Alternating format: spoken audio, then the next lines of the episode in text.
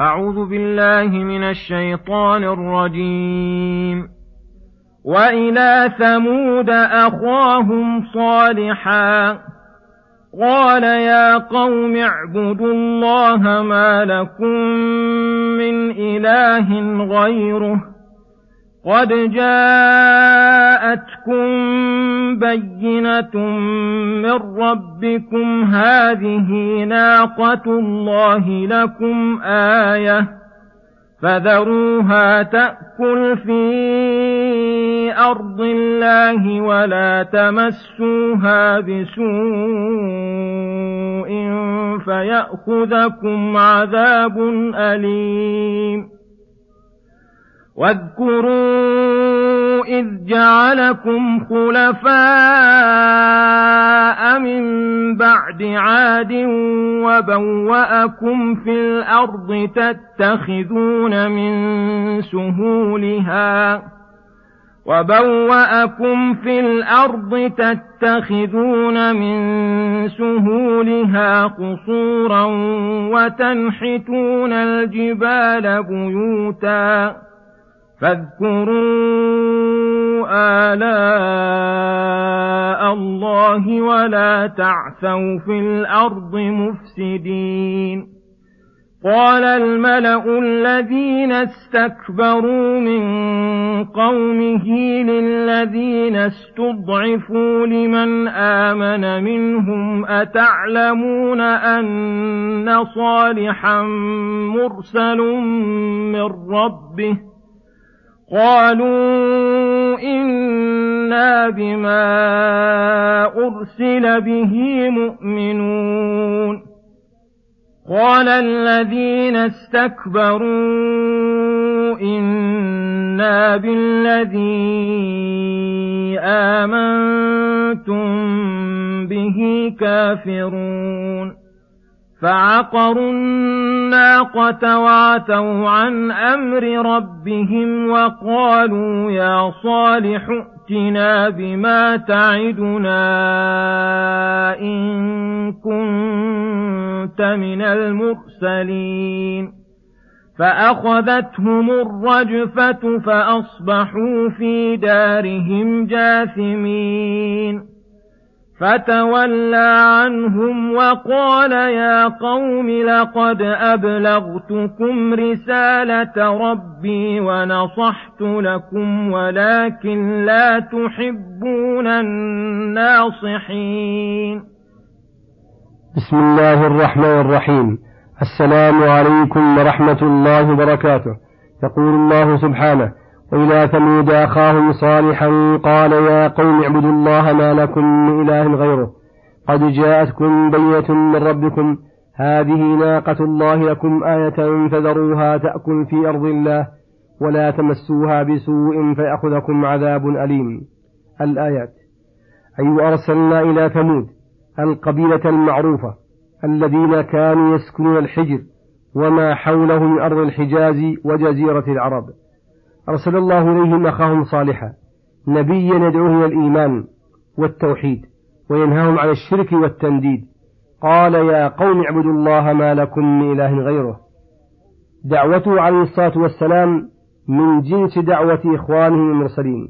الأمر بعبادة الله وبيان أنه ليس للعباد إله غير الله. قد جاءتكم بينة من ربكم أي خارق من خوارق العادات. التي لا تكون إلا آية سماوية لا يقدر الناس عليها ثم فسرها بقوله هذه ناقة الله لكم آية أي هذه ناقة شريفة فاضلة لإضافتها إلى الله تعالى إضافة تشريف لكم فيها آية عظيمة. وقد ذكر وجه الآية في قوله لها شرب ولكم شرب يوم معلوم. وكان عندهم بئر كبيرة وهي المعروفة ببئر الناقة يتناوبونها هم والناقة.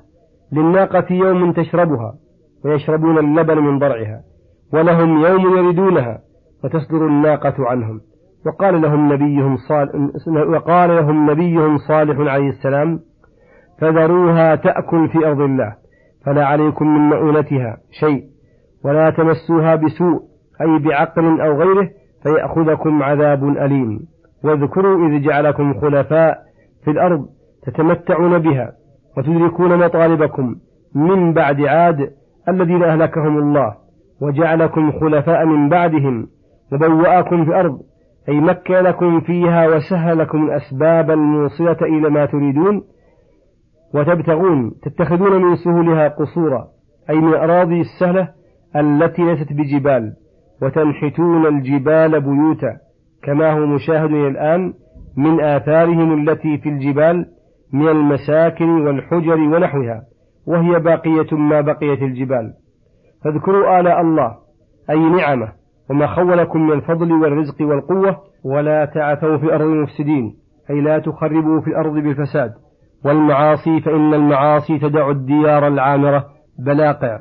فقد أخرجت ديارهم منهم أبقيت مساكنهم موحشة بعدهم. قال الملأ الذين استكبروا من قومه الرؤساء والأشراف الذين يتكبروا عن الحق للذين استضعفوا ولما كان المستضعفون ليسوا كلهم مؤمنين قالوا لمن آمن منهم أتعلمون أن صالحا مرسل من ربه؟ أي أهو صادق أم كاذب؟ فقال المستضعفون إنا بما أرسل به مؤمنون من توحيد الله والخبر عنه وأمره ونهيه. قال الذين استكبروا إنا بالذي آمنتم به كافرون حملهم الكبر على أن لا ينقادوا للحق الذي انقاد له الضعفاء فعقروا الناقة التي توعدهم إن مسوها بسوء أن يصيبهم عذاب أليم. وعتوا عن ربهم أي قسوا عنه واستكبروا عن أمره الذي من عتى عنه أذاقه العذاب الشديد. لا جرم أحل الله بهم من النكال ما لم يحل بغيرهم. وقالوا مع هذه الأفعال متجرئين على الله معجزين له غير مبالين بما فعلوا بل مفتخرين بها. يا صالح ائتنا بما تعدنا من العذاب إن كنت من المرسلين. فقال تمتعوا في داركم ثلاثة أيام. ذلك وعد غير مكذوب. فأخذتهم الرجفة فأصبحوا في دارهم جاثمين على ركبهم. قد أبادهم الله وقطع دابرهم. فتولى عنهم صالح, صالح عليه السلام حين أحل الله بهم العذاب. وقال مخاطبا لهم توبيخا وعتابا بعدما أهلكهم الله يا قوم لقد أبلغتكم رسالة ربي ونصحت لكم أي جميع ما أرسلني الله به إليكم قد أبلغتكم به وحرصت على هدايتكم واجتهدت في سلوككم الصراط المستقيم والدين القويم ولكن لا تحبون الناصحين بل رددتم قول النصحاء وأطعتم كل شيطان رجيم. واعلم أن كثيرا من المفسرين يذكرون في هذه القصة أن الناقة قد خرجت من صخرة صماء ملساء اقترحوها على صالح وأنها تمخضت تمخض الحامل فخرجت الناقة وهم ينظرون وأن لها فصيلا حين عقروها رغى ثلاث رغيات وانفلق له الجبل ودخل فيه وأن صالحا عليه السلام قال لهم آية نزول العذاب بكم أن تصبحوا في اليوم الأول من الأيام الثلاثة ووجوهكم مصفرة واليوم الثاني محمرة والثالث مسودة فكان كما قال. هذا من إسرائيليات التي لا ينبغي نقلها في تفسير كتاب الله وليس في القرآن ما يدل على شيء منها بوجه من الوجوه بل لو كانت صحيحة لذكرها الله تعالى لأن فيها من العجائب والعبر والآيات ما لا يهمله تعالى ويدع ذكره حتى يأتي من طريق من لا يثق بنقله. بل القرآن يكذب بعض هذه المذكورات. إن صالحا قال لهم تمتعوا في داركم ثلاثة أيام. أي تنعموا وتلذذوا بهذا الوقت القصير جدا. فإنه ليس لكم من المتاع واللذة سوى هذا. وأي لذة وتمتع لمن وعدهم نبيهم وقوع العذاب وذكر لهم وقوع مقدماته. فوقعت يوما فيوما على وجه يعمهم ويشملهم لأن احمرار وجوههم واصفرارها واسودادها من العذاب. هل هذا إلا مناقض للقرآن ومضاد له؟ فالقرآن فيه الكفاية والهداية عما سواه.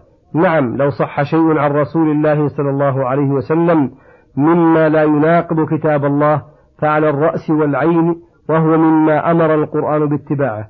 وما أتاكم الرسول فخذوه وما نهاكم عنه فانتهوا. قد تقدم أنه لا يجوز تفسير كتاب الله بالأخبار الإسرائيلية ولو على تجويز الرواية عنهم بالأمور التي لا يجزم بكذبها. فإن معاني كتاب الله يقينية وتلك أمور لا تصدق ولا تكذب فلا يمكن اتفاقهما. وصلى الله وسلم على نبينا محمد وعلى آله وصحبه أجمعين. وإلى الحلقة القادمة غدا إن شاء الله. والسلام عليكم ورحمة الله وبركاته.